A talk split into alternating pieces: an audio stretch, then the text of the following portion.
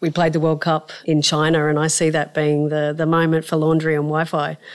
We were scrubbing our sports bras. I mean, it's like pretty legitimate tool you need to do your job. And I said, girls, there's got to be a better way, you know? And for anyone in the, the room, um, Wi Fi, you used to have to pay for it in hotels. So it was very expensive early on.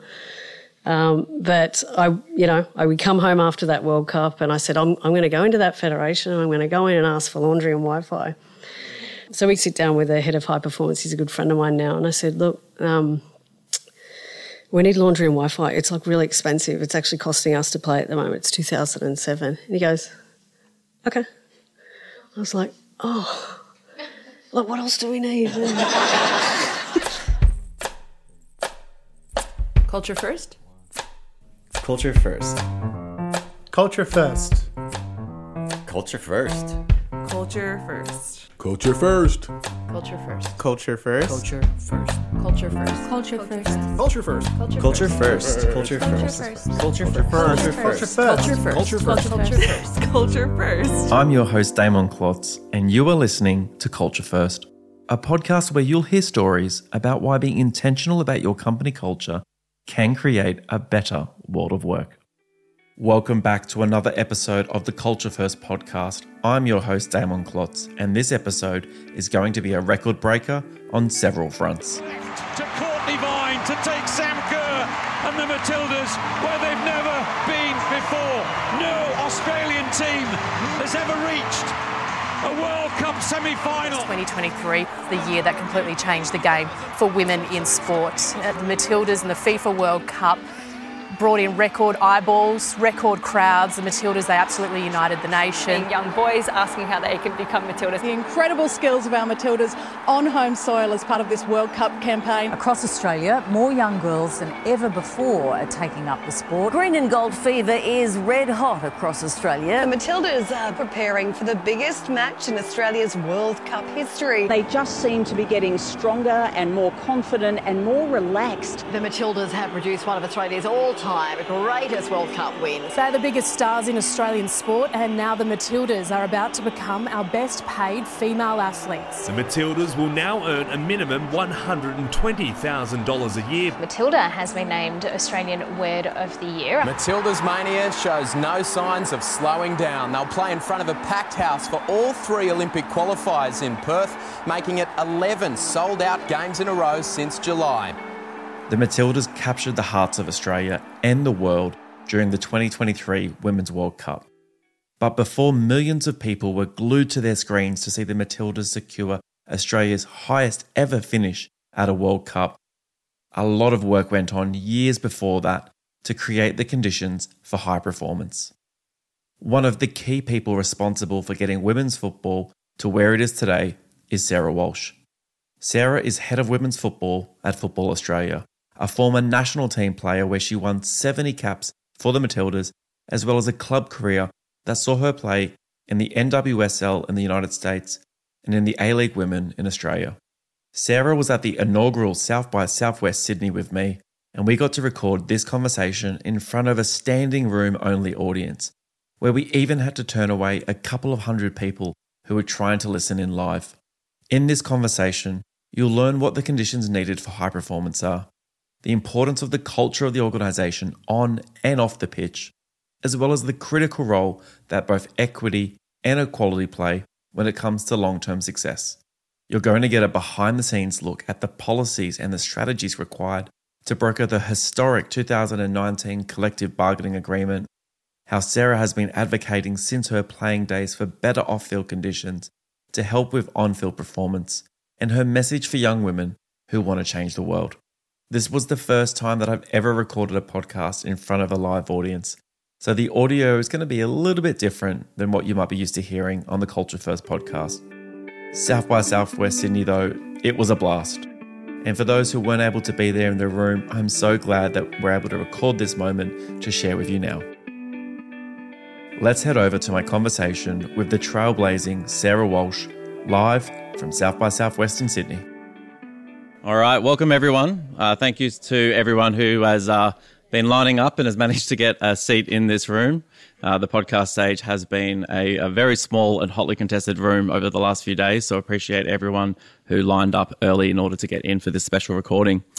To begin this podcast, I would like to start with an acknowledgement of country. We are recording this podcast today in Tumbalong, the land of the Gadigal clan of the Eora Nation in the spirit of reconciliation and as a demonstration of respect to the traditional laws, customs, cultures, and country of the First Nations of this land, I'd like to warmly acknowledge the traditional custodians of Gadigal country and show respect to elders past, present, and emerging.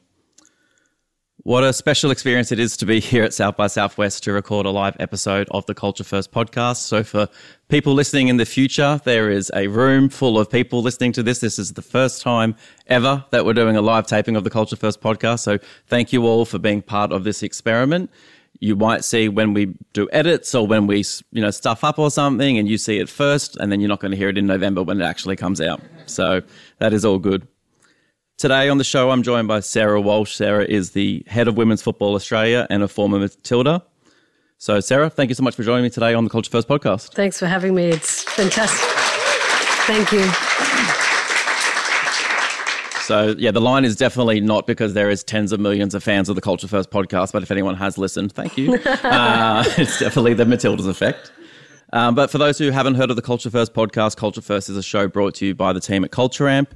And my name is Damon Klotz, and I've been with Culture Amp as one of the founding employees. And it's my role to have conversations to try create a better world of work. We also hope that through that, we can also create a better world by focusing on work as the lever. And I'm confident that this conversation today will be both inspiring and make that promise a reality. So I usually start my episodes by saying, All right, let's get started. It became an accidental catchphrase. But I thought with you here today, maybe we should do a here we go, here we go, here we go. Now, are you allowed to still say that as an administrator and not a Matilda? What is that chant? I'm not sure what the chant. That's at here the end go, of the Matilda song. Which? On the bus. Oh yes, it is. Hey, it's a long time ago.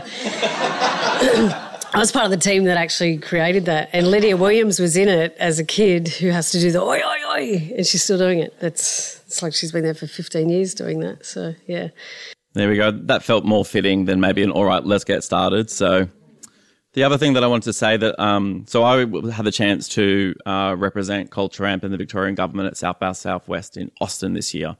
And I was just like you out there trying to line up, getting into a session. And there was one thing that I noticed more than anything else that the people on stage cared deeply about what sneakers they were wearing. It was like such a thing. And I, I, was convinced that a lot of the people were wearing box fresh sneakers, which is a huge blister, like waiting to happen. So, as a former Nike athlete, uh, Sarah and I decided last night that we're both going to rock some Nike kicks. So, we just want some acknowledgement of how hard we've tried to really bring that to life. So, comfy shoes. Comfy shoes are key. Yes, it was quite a walk to get here. So, over the last few years of hosting this podcast, I've had the chance to interview people from all walks of life. Some episodes are with thought leaders like Esther Perel and Simon Sinek. My episode last week was with one of the executive producers and writers from the TV show Succession. And we talk about all the different ways about workplace culture and how to book culture first. I have a tradition that I sort of start with when I open up a podcast episode. And the question that I ask is about moving past someone's job title so we can understand a little bit more about someone. So the question that I've asked all these guests is, how do you describe your work to a curious 10 year old? Now, we've had some funny answers o- over the years, including someone say, Why is this curious 10 year old like following me around the hills of England and like, can they leave me alone? That was Oliver Burkeman talking about mortality. But for you, I thought this is a bit of a special episode. I wanted to do something different. Rather than just a stranger who's come up to you and gone, Excuse me, what do you do for work? If you could have a conversation with 10 year old Sarah Walsh, how would you describe what you do for work today? Oh, okay. Um, you know that thing that you love more than anything in the world? Um, turns out that you being the only girl at the club and in your team is actually not how it's meant to be. You should be able to play with, with young girls and you should be able to play on the good pitches. Um, your parents, you might not know it yet, but are, are hearing lots of kind of slurs on the sidelines, and um, they've probably shielded you from this. But this is really not how sports should have been designed. So I spend my, my time, and not just for women, for for um, you know minority groups and communities, in trying to make sport better for everybody, so everybody can enjoy uh, and participate in it. I feel like ten year old Sarah was probably a little bit overwhelmed, but also very proud. That's a tough question, that one. Yeah, well, it's, it's, it's a live podcast taping, so I'm like, why don't we just like turn up the heat a little bit more, yeah, right? yeah. I actually tested on my 10 year old um, nephew, and uh, apparently they know a lot more than we think. Yeah. He said, You mean equality? I was like, Yep. you got it. But he, he obviously, you know, uh, his mother's my sister, so yeah. the kids are certainly growing up in a way that I think is going to show us all what what what the future can look like, which is inspiring. So probably the understatement of the year will be that this has been a massive year for Football Australia, for the Matildas, for women's sport, and it's also been a massive year for you personally. I'd love to maybe level set with the audience, and the this is a question that I encourage a lot of people to ask their team as a, as a check-in question, which is, if I really knew you today, what would I know?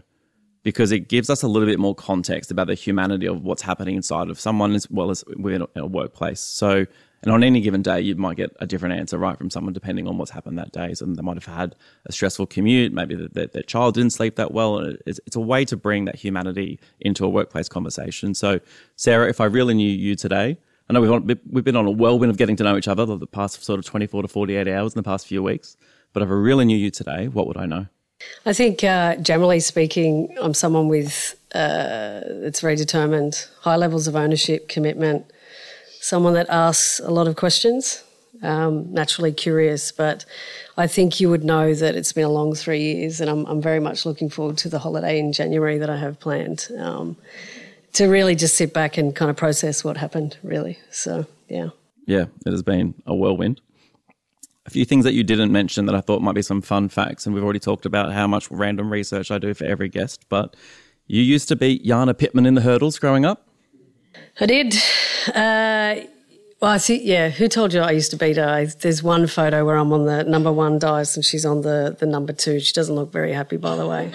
also, high levels of commitment, determination. And um, I actually met her more recently. She didn't remember me. Um, that's because she only saw the back actually. of your head, right? Because yeah, you were yeah. always in front. So. It was actually 60 metre hurdles. So I was, it's at the point of where you're 12, 13, and my parents are like driving me everywhere at this stage. It's athletics this weekend, it's football this weekend. And, um, and I, it, what people don't know is I absolutely hated athletics. I was just good at it. And I was very quick, but I was very, sh- not much has changed. I'm slow and short now, but I was very quick and short. And so the 60 metre hurdles were kind of, you know, manageable. And Jana was just like gliding over him because she was always tall. Um, and, you know, I never really got to know her, but we would always be at state meets playing each other, well, running against each other. And um, I think I come second to her in my last meet, but my, my mum and dad were like, look, do you, what do you want to do? We can't keep doing both. Um, it's taking up a lot of the time. And I was like, oh, football, 100%. But um, yeah, shame she didn't break. She's gone on to do amazing things, Jana. She's a doctor. Um, she's got six children, I think. Yeah, she's a pretty amazing woman. But um, yeah, interesting. The other one that maybe people don't know, or maybe they know that you had the nickname Stinger, but it wasn't because you were like this venomous striker in the box scoring goals. It was because one day you were at the surf and someone said there's heaps of stingers in the water, and you were like, oh yeah. And you swam anyway, and then you came out with a huge stinger on your leg. Actually, my friend said we've been in here for hours and no one's been stung. And I was like, okay. So I'm not someone that usually takes big risks, but calculated. So that seemed uh, like a good one. But yeah, Stinger's stuck in go. some circles. Yeah. So the success on and off the pitch this year was a journey that started a long time ago. Many people in the media that have said that the Matilda success of 2023 was a 40-year success story in the making, and you've played a critical role throughout that journey. I'd love to maybe take the audience back to a few key moments that have allowed you to sort of sit in this seat today. You said that after watching your brother play football, you wanted to give it a go at age five, but your mum whom I've had a chance to do a little bit of background research with, said that she wanted you to try gymnastics you called or my dancing. Mom? I'm just saying, like. And that's something she'd do, pick up the phone too. So. oh, great. So you were insistent on playing football just like your brother. Can you share what it was like growing up as the only female on the team? Yeah, look, I um, I'm glad you've spoken to Mum because it turns out I don't have a great memory, and and honestly, when it, when she tells me stories, it's like I wasn't there because, um, in a lot of ways, like we joke about. Um, I made that joke earlier about what was said on the sidelines. My mum and dad had to listen to a lot of stuff back in 1987 where, you know, your young daughter is not only the only girl on the team, she's the best girl on the pitch, she's the best girl at a club. I'd constantly win you know, player of the match, club of the match, and it really rubbed parents up the wrong way. You know, in my role now, not much has changed about parents actually in a lot of circles. So, um, but yeah, I, I, really don't remember any of that because my parents shielded me. But um, now when I look back, uh, I never got changed at the, the club ground because it was a boys' change room. Um, didn't bother me because I just get changed at home and, and didn't really know that they were getting changed and socialising. So um, I'd always played on the good pitches because I think I was an exception, you know, not the rule. Um, that all stopped when I couldn't play with boys anymore until age 13. But um, I enjoyed the Beckham doco the other day because uh, I actually wanted to be Eric Cantona. like, young why girls that, today. Why does that surprise me now? Young girls today want to be Steph Catleys, Ellie Carpenters. Like how beautiful! I absolutely wanted to be Beckham and Cantona. Like I had every single Man United shirt. I thought I was going to play for Man United. Parents never told me. Best parents ever. Like let me dream. I also want to be a Socceroo. So um, that that old spew shirt was my favourite kind of the checkered Socceroo shirt. Um, so it just it's come a long way. But I I um, I only really remember the great memories of always carrying a ball everywhere and, and having that facilitated by my, my family. But um, yeah, so much has changed now for the better.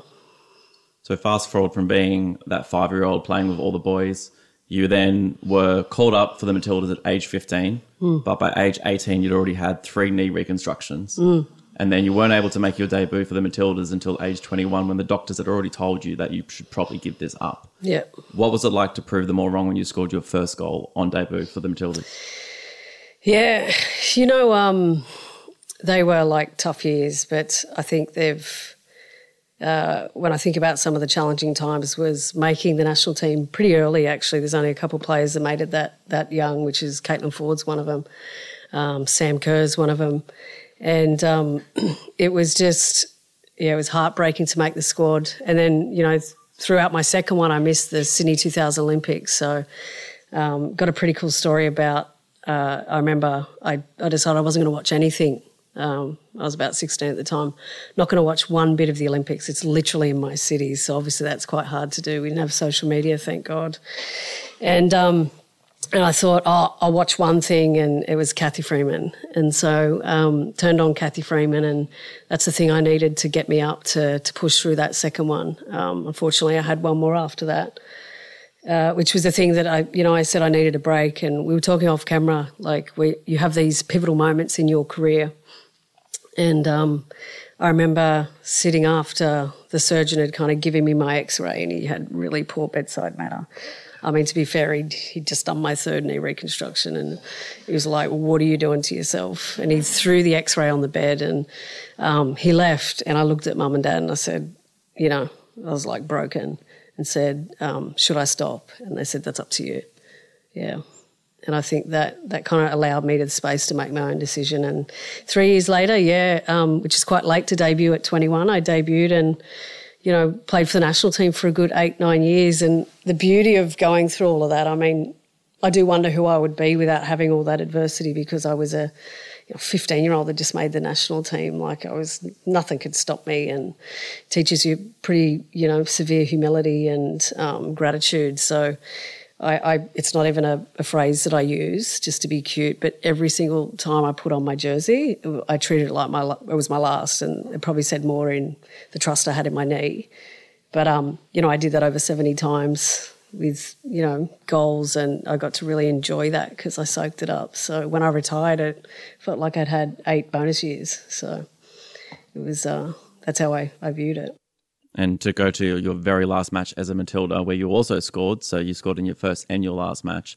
At that time, you were also studying a business degree, and you uh, said that like maybe you'll have a sort of career post football, working for Coke or working for Nike. Did I say that? Oh. Nothing wrong with those brands. I'm just saying, where was I going with that?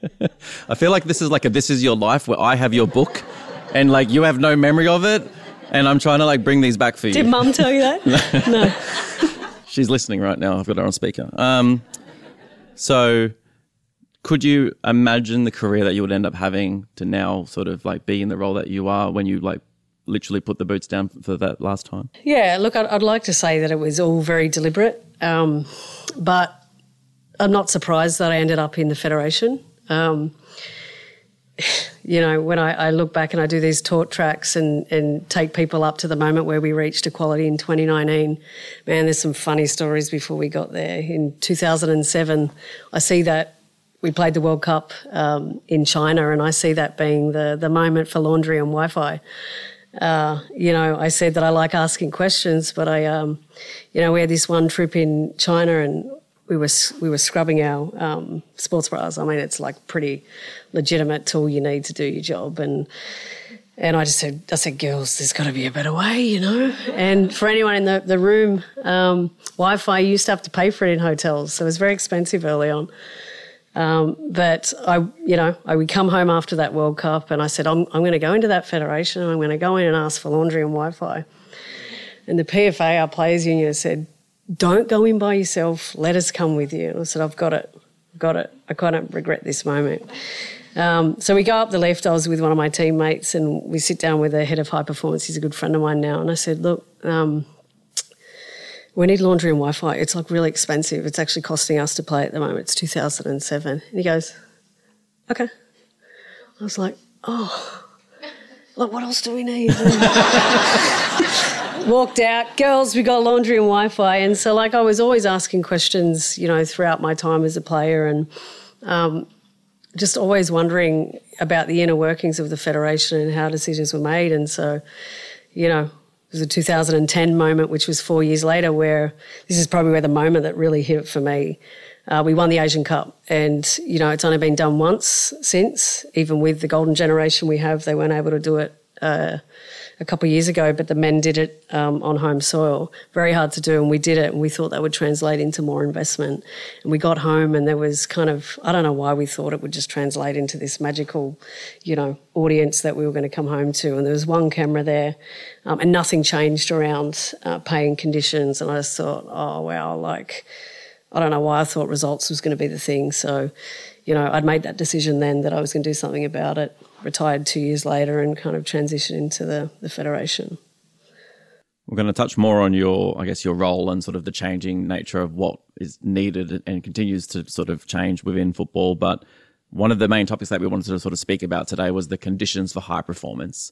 There's obviously been a lot of articles written about sort of the Matildas post things saying like, here's all the things that made them successful, but now we're actually going to hear from you in terms of what were the conditions required for high performance. And I think from like a corporate sort of perspective, performance management hasn't always had a very good reputation or been the sexiest subject to talk about at work. But when organizations have a really thorough strategy and communicate it effectively, performance can end up being a really core part of how you create an equitable workplace experience and create an environment where people can actually do great work and be recognized for it. So when I think about performance, I think a lot about things like fairness, transparency, accuracy, goal alignment, tracking, development coaching, feedback, accountability, and recognition. All of these things are really key to having a very human experience in the workplace where you get recognized for your work.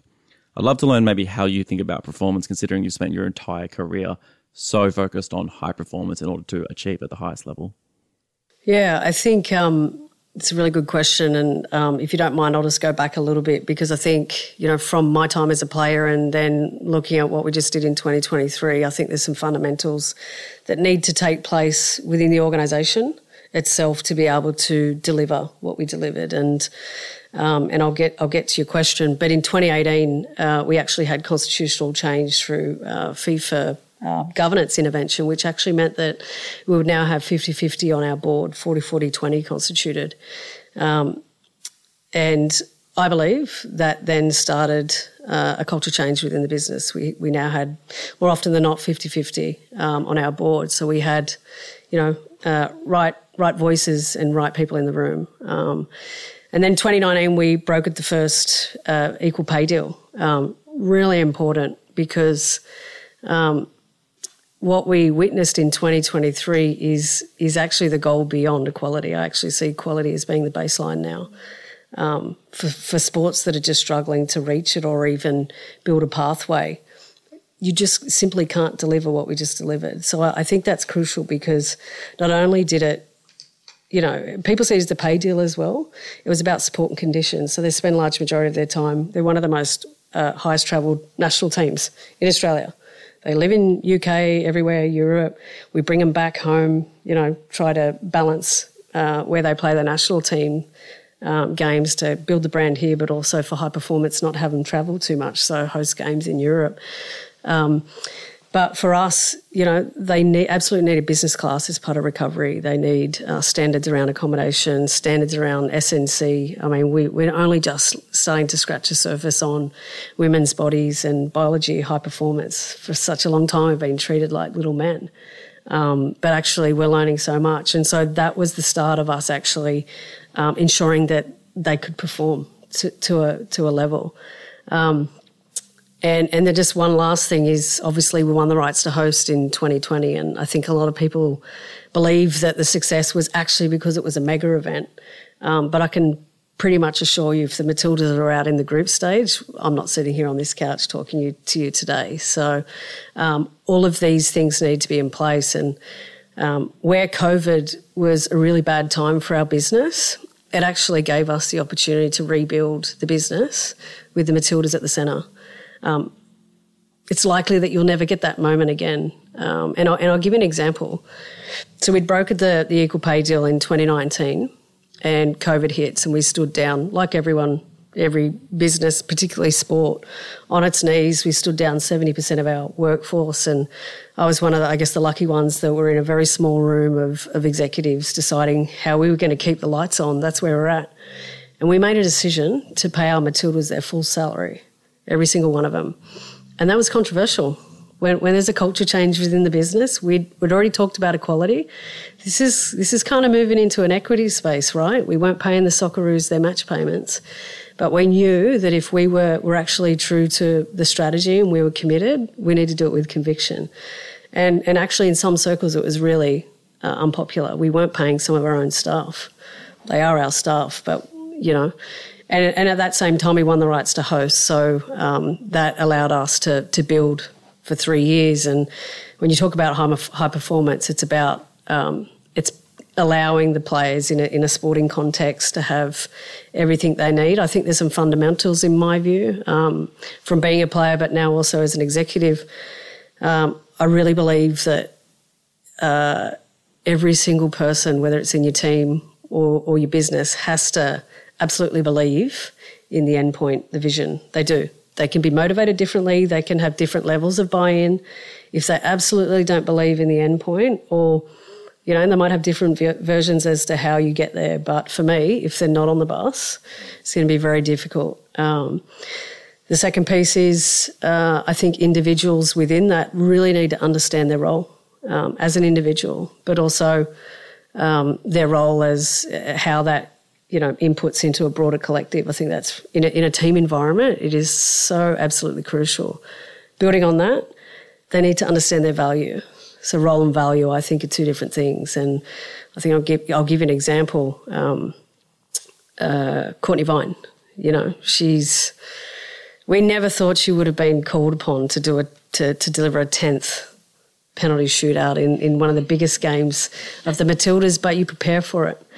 Um, and, and I don't want to suggest she's the 23rd player, but how your 23rd player feels about themselves, their value, and what their role is, is in a team is is ten times more important. How Sam Kerr, the the captain of the team, feels, and uh, you know that is the role of the coach. Uh, I think we're going to talk about Tony, but that's just not some fun fun tagline. Like at some point, you have to call on that player, and actually, uh, the chances are that you might might not actually um, that they won't even touch the grass.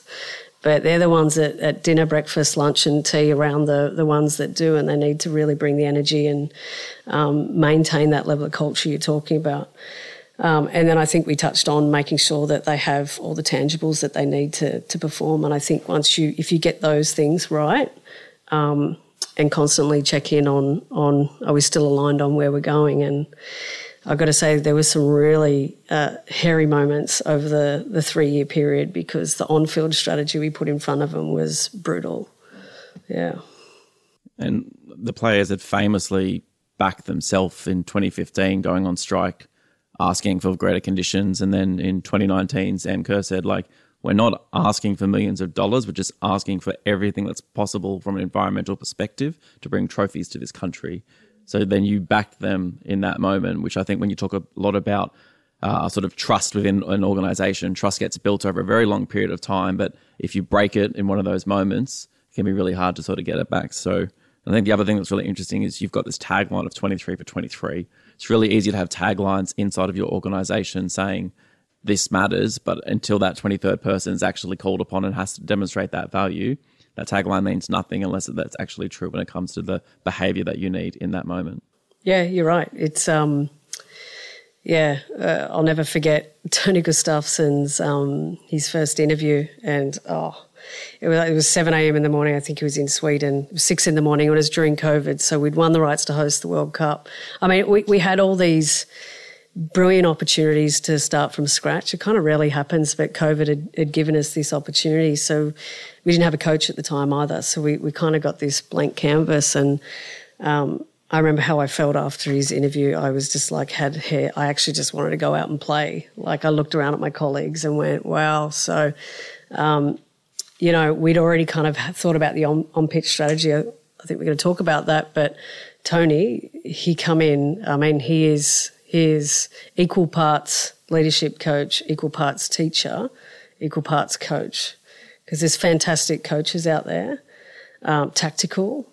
That was that was there for everyone to see. He was an assistant coach. He won a medal at, with the US in 2019, um, but that actually wasn't what uh, really stood out for us. It's he was completely in line with uh, how we viewed success, um, and I think that's the first time as a business also um, and I think it's quite rare in sport here in Australia and, and globally that that success is much more than making a semi final um, because you know how you socialise success and and objectives and measures really drives behaviours not just within that high performance unit but the business. And and I think the how we got there was actually it was actually more important than the end result um, we wanted Australia to feel proud of this team, and you know you've got to think about all the levers that you need to pull. When we talk about United Nation, we used to use these words. What does that mean? Well, that means that we absolutely, at all costs, need to protect that half hour after a match. Like their their time and their schedules are down to the minute. Um, you know, and there's always this push pull between the the S&C team and recovery team that want to get them into the ice baths, but that's part of their DNA. They spend time with fans, so um, things like that. Yeah. I'd love to maybe touch a little bit on why Tony was the right person to bring in. And maybe a lot of people might not know this, but like he's a lot more than just a football coach. He has this diverse skill set that you kind of touched on. So, why was it so critical to get a leader who cared about how you end up winning, not just what the goal was? Yeah, well, we were hosting a, a home World Cup. We saw the opportunity. I mean, this beautiful thing happens when you actually reach equality. A lot of people were sitting around going, "Well, what what next?" You know, like what? I'm like, well, now we actually get to innovate. We get to actually think about how we build the brand of this team and how we, you know, increase investment and see where where it takes us because we don't really have any blueprints for this. So. Um, and and that you know that come down to the selection of the coach. So uh, you know we had we had um, I don't know how many is this Chatham House rules? No. no, I think it's um it's important that when we talk we talked about success, you know, there's absolutely on-field success, of course, um, and we never socialise this during the World Cup or pre-World Cup. I don't think I ever answered the question. Um, what does success look like? And the media is so desperate to, for us to say it. But if we are to say semi final out loud, the players hear it, we hear it, and it's not all about making the semi final. Um, and we had some really hard work to do around, uh, you know, bringing Australia on the journey. Australia love winners. We are one of 210 nations that play the game. 210. There's, you know, there's not too many sports that actually have that much competition. We were 11th um, by the end of the, the three year period. So we are not favourites to win this thing.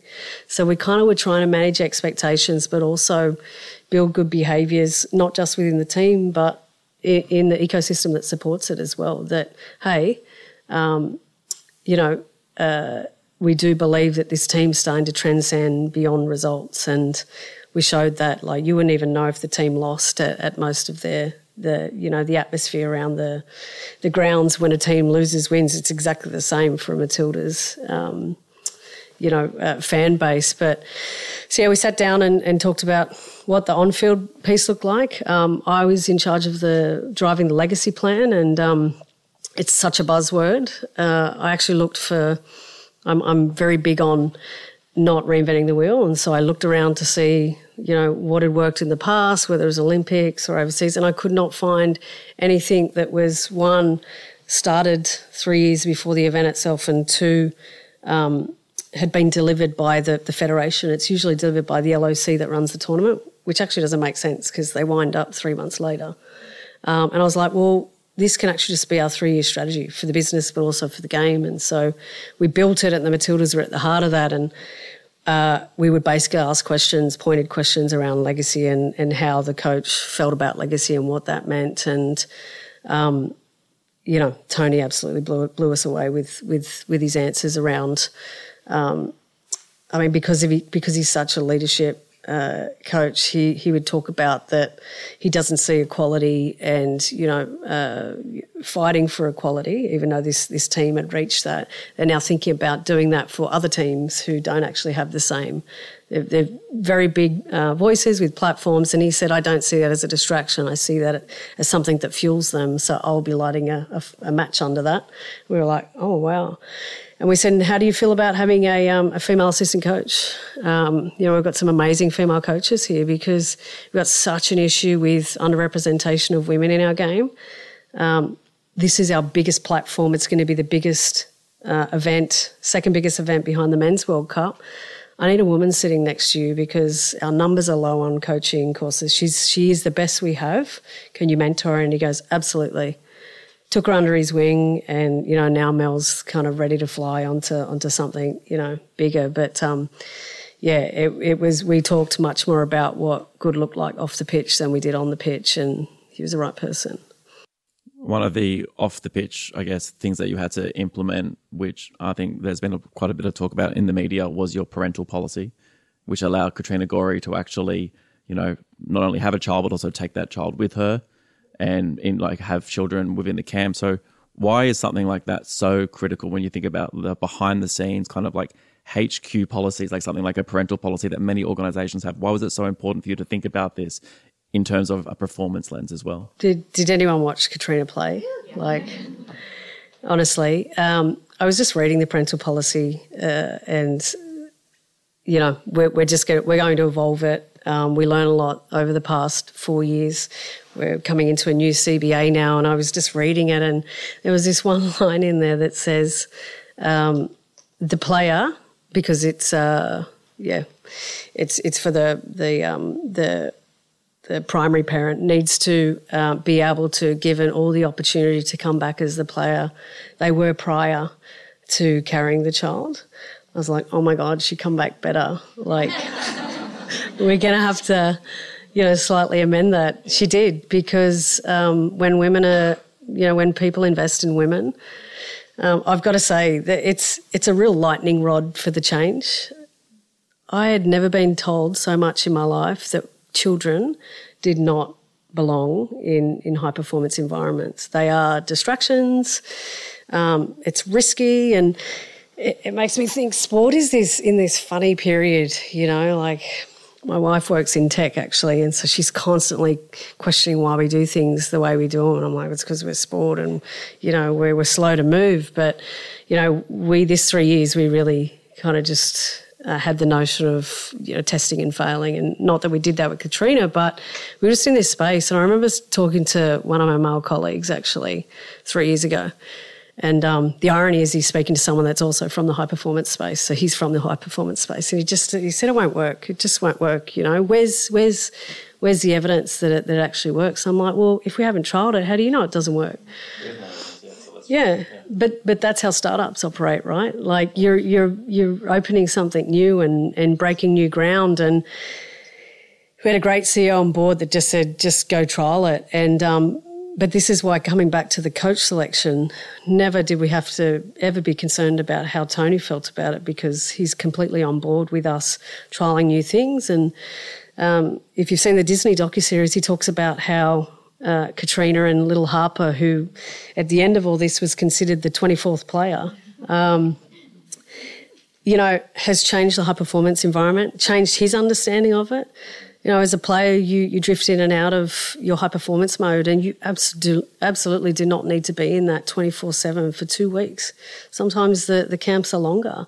It's tiring and draining, and it's a waste, a waste of energy. And Katrina Gorry actually used to be like that as a player. She was a little bit of an overthinker, and now she's a mum. Um, and, and, we learnt so much. I mean, she was, she was fantastic. I, we learned so much about needing a breastfeeding room within the locker room. And, um, you know, not only did we have the carer and, and fund um, Katrina Gorry's mum to be there, but um, all the other additional support that, that she needed.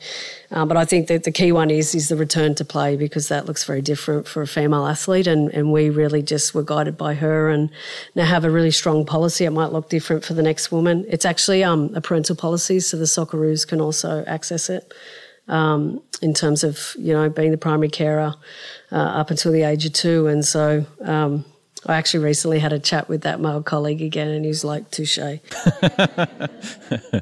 feel like you needed a mic just to drop on his foot at that time and just walk away. I'm here to bring everyone on the journey.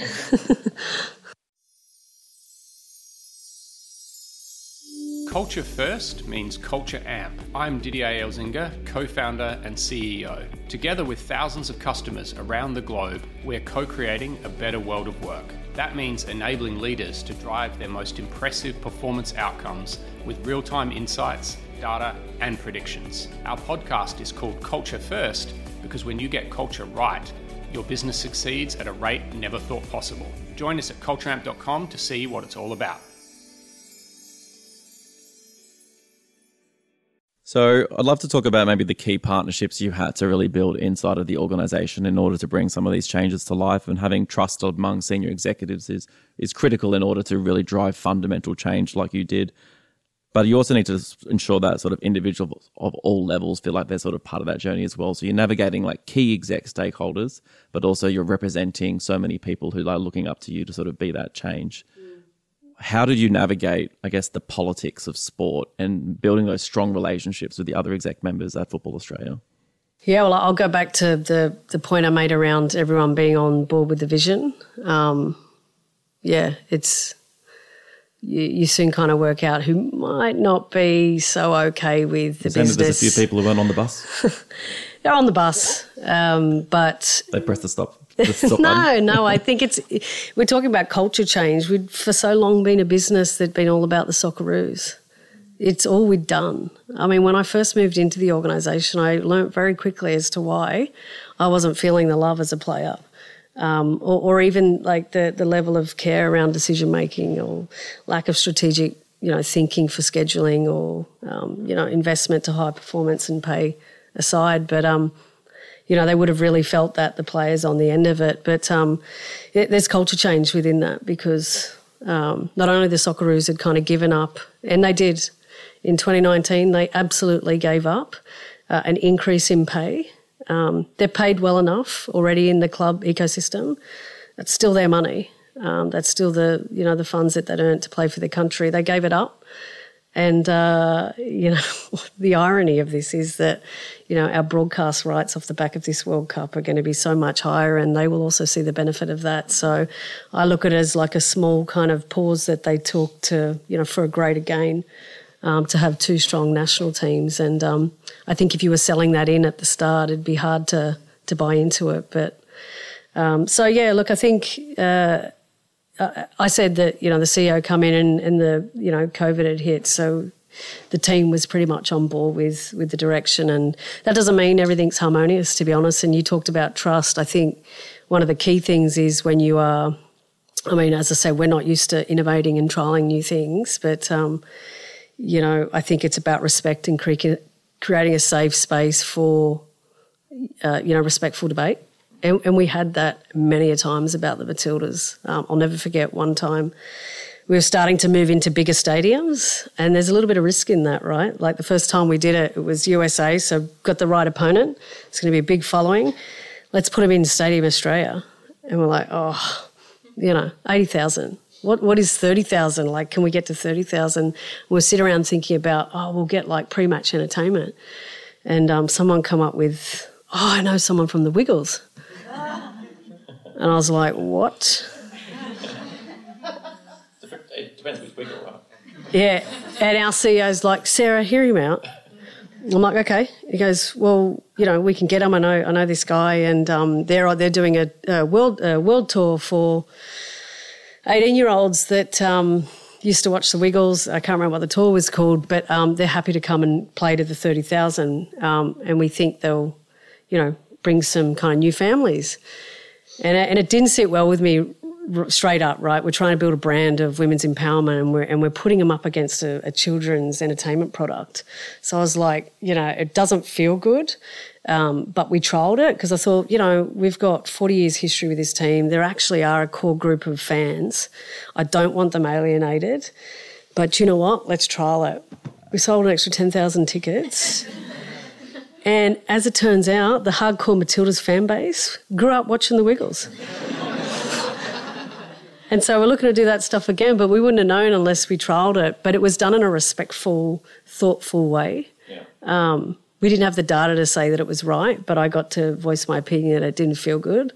Um, you know, it didn't feel like we were we were really truly valuing the Matildas brand and what they stand for. And we actually checked with the players first, and they're like, "Yeah, fine."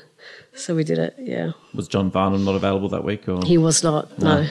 Probably retired and come back or something else. So Yeah. So uh, maybe broadening to media and storytelling and the role that it does have in both a brand but also high performance. You know, stories are one of the way that I think you really captured the hearts and minds of future generations. Uh, just yesterday at South by Southwest Sydney, there was a session on the film track with one of the co-creators of Drive to Survive about how storytelling has fundamentally changed how people consume sport. He even joked that some people don't even want to watch the Formula One anymore because they don't want to have spoilers for Drive to Survive next season. so the media has now fundamentally really changed how we think about it. As part of the 2023 World Cup, you partnered with Disney to go behind the scenes of the Matildas and provide a real insight into the day to day realities of what it meant to be a modern female athlete. Why was it so critical to work with such a huge partner like that to capture both the moment in time, but also know that you would have the documentation of the story by the end? Yeah, I mean, if you've seen it, it's it's it's fantastic to watch as a fan. But actually, there's some really hairy moments at the start. I mean, we we bowed out of the Asian Cup. Um, I think it's hard for me to talk about the Disney docu series without the on pitch strategy. Strategy. When we before we sat down with our coaches, we'd all done all the work to to pull together an understanding of why we weren't doing well at World Cups. We'd never done this before.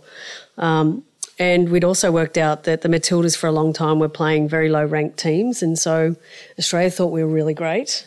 Um, and then every now and again we'd beat a really big team. And so there's a couple of things. We learnt that we weren't playing uh, higher, higher ranked enough opposition, weren't playing enough European um, opposition, and we played a lot in Asia, mostly because um, it's more affordable to do so. Um, but we, we kept bowing out to European teams.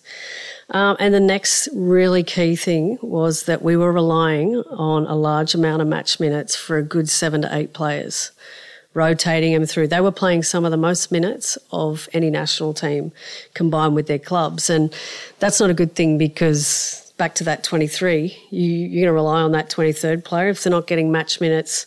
Um, and not only that, we, we weren't certain that we had the squad depth that we had at the time. And Cortnee Vine wasn't in the time then. And I, I keep raising her because she's got a big profile now, but she absolutely was kind of on the periphery. And so he, he had job to do for the next three years, play harder teams, you know, on this three year period.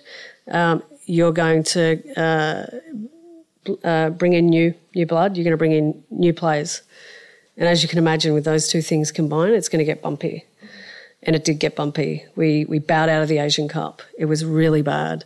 Uh, we lost six 0 to to Spain um, at a time when we rested our our starting eleven. Like they they absolutely in the three year period needed that break off, and that's actually in the Disney docu series. To sit around the table going, you know, you've got your strategy in place, and this is that whole conviction thing. Like, is this too much too soon? Is is three years too hard to squeeze all this in? And um, and then you're filming it. so not only are we concerned about what the the output of this docu series is going to look like? It's applying more pressure to the team. There's a camera in their face. It's capturing all this bad stuff. Um, so if you watch it, it goes from bad, bad, bad, bad, bad, bad, good, good, good to, you know, we played Sweden. This is when we really felt good about what we'd done. Um, and and think about the the team within all that, right? We had a job to make sure that the media were educated on what we were doing, and and and Tony was executing that. Yes, in his own way, but he's only executing what what we said we needed to do to win a World Cup that he agreed would would get us there, or sorry, to to perform well at a World Cup. And um, the Disney docu series, I guess, you know, it couldn't have worked out any better. We we get to Sweden in our last game. We really needed a win actually because you're getting to the point where players haven't won a match in a while now, and you're wondering if the process and strategy is right. We were at this point, and um, they beat Sweden four 0 in Melbourne, and we all looked at each other, and I'm getting goosebumps now. Like the players knew, we knew. We go into the start of 2023, and they beat England they beat England, one of the best teams in the world. And so we knew uh, the last match actually they played was a send off match in Melbourne. They beat France. They beat France. They ended up being really important later on at the quarter final. And so they were building muscle and confidence. Um, but you know, as it turned out, when we played France prior to the, the World Cup, we played every single top 10 nation. And, you know, that was by design and the diversity of who we played. And uh, we'd just never done that before. So to film it, I mean, we chose Disney. It's, it's quite interesting because um, that was separated through from the broadcast agreement with 10 um, because we, we really wanted to, um, you know, the, the the, the production that we went with was really important. Disney trying to, you know, open new markets in the UK and also families.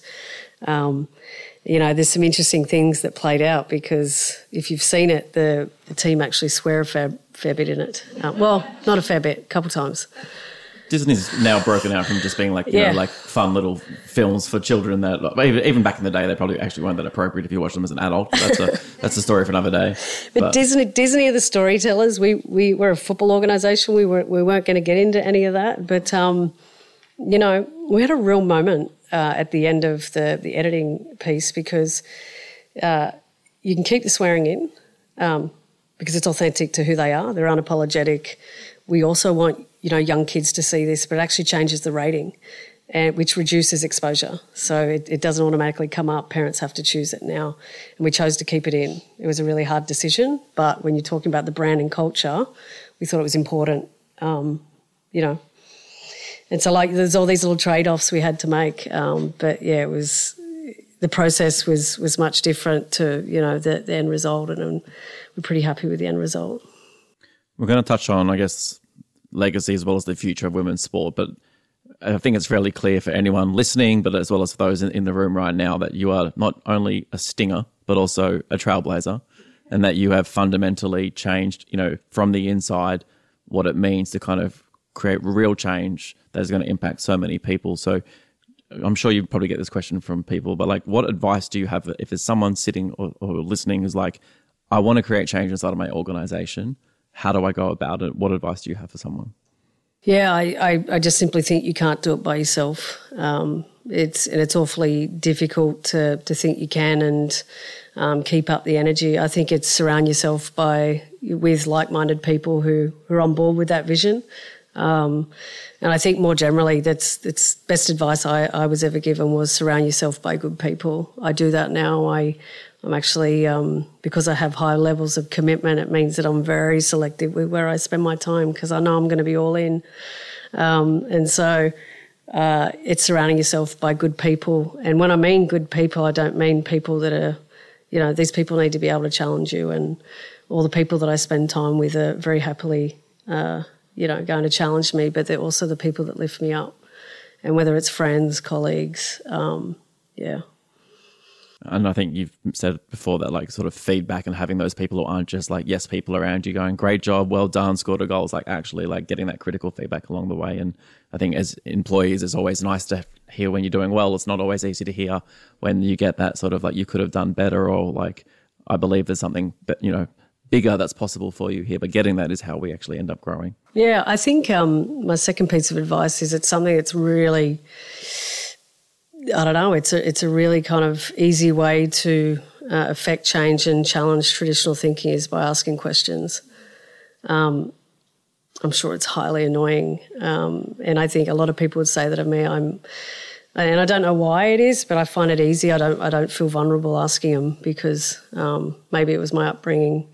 Dad always kind of, you know, really highly valued uh, humility and being humble. And I don't see anything bad in, in asking questions. And it, it really does help challenge the thinking of those that, that you're trying to influence. So we talked about creating a better world by focusing on our work. And if you talk about creating a better world, there was a stunning image, a couple of stunning images shared recently from the opening attendance of the Women's Super League in England from last season to this current season. But then also the A League Women's season just kicked off this past week and the attendance record was broken twice on the same day. So clearly the Women's World Cup has had a tremendous impact, not just on sport in this country and how we think about inspiring female athletes, but globally we are seeing change football has always been called the world's game. What sort of a, you know what sort of more change do you want to see to create a fairer world? Yeah, well, um, I mean, I'm just going to use the metrics that I've I've forever been told were the, the key metrics, and it's it's most likely because you know broadcast revenue makes up a large portion of a, a sporting organisation's revenue, but um, we broke all the records for TV programs. Um, it's we now that's that semi final against England is the highest watched TV program of the history of TV. Uh, Since then, they put in those, those, new sort of viewership data, it's like yeah, it's crazy. It's uh, and the only the only thing that may have come close was Cathy's um, race, which inspired you to that's right. Yeah. I met Cathy during the World Cup actually, and I told her that story that you know you inspired me to move on. And full circle, we we broke your record, but she's completely fine with it. Do you know what? She, you know what she told me? Um, we're at an event in Perth, and she said. Um, she's got a daughter, and her daughter just doesn't get the fuss about who she is. Like, no idea. And I love that. Um, but you know, when she found out who her mum was, when her idols met her mum, uh, Cathy met the Matildas uh, during, well, pre World Cup actually, and she brought a daughter because she's like hardcore fan of Sam, and she saw her idols idolizing her mother. And I was like, what's going on? And and it was a beautiful moment for her that like for the first time the penny dropped for her daughter as to like the impact that she'd had on people. And she said that was like so there's this full circle Matilda's Cathy piece. But um back to the, the records, they're important because uh, we never sat down three years ago and said, you know what, we want to double what AFL get at a grand final for, for average viewership. No, wasn't it. Although that was an outcome. Um, you know, NRL State of Origin. These are these are organisations that have been around since early 1900s. Matildas were established in um, 1979. You know, so significant less investment, significant less you know, established as as a as a team. And yes, yes, we can say it's a national team, but I fundamentally think that the the work we did the last three years and the way in which we positioned this team is and the way in which the community connected with it is probably how sport should have been designed. It, it really should have.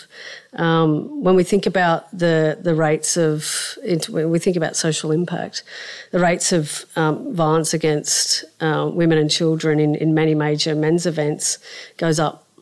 There's none of that here. Um, you know, alcoholic consumption at venues down.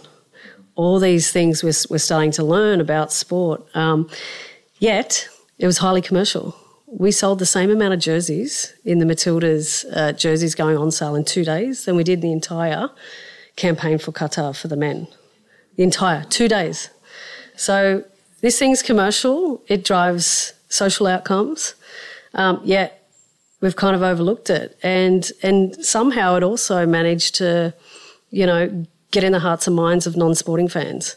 This is the first time our country has been united on anything you know, and, and we had 11, 11.2 million people. Um, that was the total reach that watched the um, the semi final, and the average figure is something we've always used for broadcast, but 11.2. Um, that's not even Optus's figures. So I've, I've tried to do the math here. We had we had stadiums around the country with screens on. All the Uh, pubs that were full. All the pubs that were full. Yeah. That's not the real count. And so, you know, we've gone through COVID, we've had vaccine wars, you know, just gone through this horrible um, campaign around First Nations rights. And it's just the first time our country's come together, and it's really given me hope around the future of women's sport, but actually the role it plays in driving better outcomes in society. So I hope at our next, you know, broadcast deal and when we sit down, we actually think about don't just think about the eyeballs, we think about what type of eyeballs they are and the impact of those eyeballs. So rather than the traditional metrics we've always used. So I'm, I'm hoping that we, our next step is to not just change what we do with this team, but the broader ecosystem to support other women's codes as well. because this is this is your life and I've have all these quotes from you in the past that you don't remember saying. I am going to go back to 2012 because I think it's a beautiful journey and full circle moment. Yeah. So in 2012 you said in an interview, I think we're just a product of our media and what the media feeds us. Consumerism of male sports is high because that's what the media shows. So that's what both men and women will probably follow. I can understand it in a way because I grew up with rugby league and it was what I was exposed to as a kid. Hopefully that will change though with more media coverage of female athletes. Great, I said that, did I? Mm-hmm. Would you say mission accomplished? Yeah. Yeah. I mean, the, not sure we've come out with this metric, but it's over $3 billion worth of media value.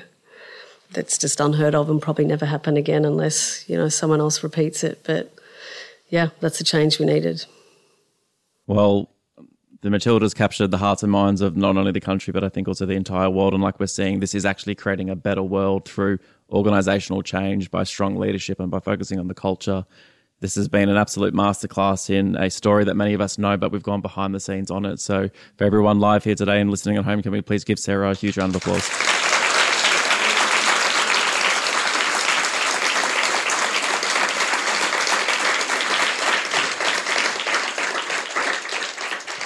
Uh, if you would like to listen to the full episode of this, it will come out on the Culture First podcast in November. And if you want to sort of see, we'll um, potentially have some more assets from the Matildas that we'll put on the uh, podcast webpage. So you can head to cultureamp.com slash podcast or search on Spotify and Apple. Give it a subscribe. And uh, really thank you to everyone who was here in the audience today for being part of this very special first ever live taping. Thank you. A huge thank you to Sarah Walsh for joining me on the Culture First podcast, and a special shout out to the over 200 people who joined us live at South by Southwest Sydney to watch this recording. What an incredible episode! The timing of this episode was even more special as the 2023 collective bargaining agreement from Football Australia has just been announced, and that has gone even further to create the conditions needed for high performance. After listening back to this conversation, it is clear to me that Sarah is a trailblazer. Her determination to create change is paying dividends for the organisation and the players. Her ability to ask questions, collect feedback, and surround herself with good people that want to further a cause bigger than themselves is something that I truly admire. I feel incredibly lucky to have had the chance to get to know Sarah and go behind the scenes of a sport and a team that means so much to me personally. I wanted to connect this episode to another one that we released recently with Jamila Rizvi. In that episode, we spoke about how do we make work and the workplace a better, safer, and more equitable place for women. In this episode, you heard quotes from Sam Kerr, the captain of the Matildas, and Sarah talk about what are the conditions that you need from your environment in order to perform at the highest level. My learning when reflecting on these two episodes is that clearly there is still so much work to do in this space. But hearing Jamila encourage men to be speaking up on issues of equality rather than leaving it all to women, and Sarah reminding us about being brave enough to always question the status quo, along with all of the other brilliant advice and insight that they offered, gives me hope. It gives me hope that we can all play a part in making work work for women. I've been your host, Damon Klotz, and the Culture First podcast is brought to you by the team here at Culture Amp, the world's leading employee experience platform. You can learn more about Culture Amp by heading to cultureamp.com. We believe in creating a better world of work. If that's important to you too, please subscribe and leave us a review to make sure that you don't miss a single episode as we build a community together where we share stories to inspire us all to create a better world of work.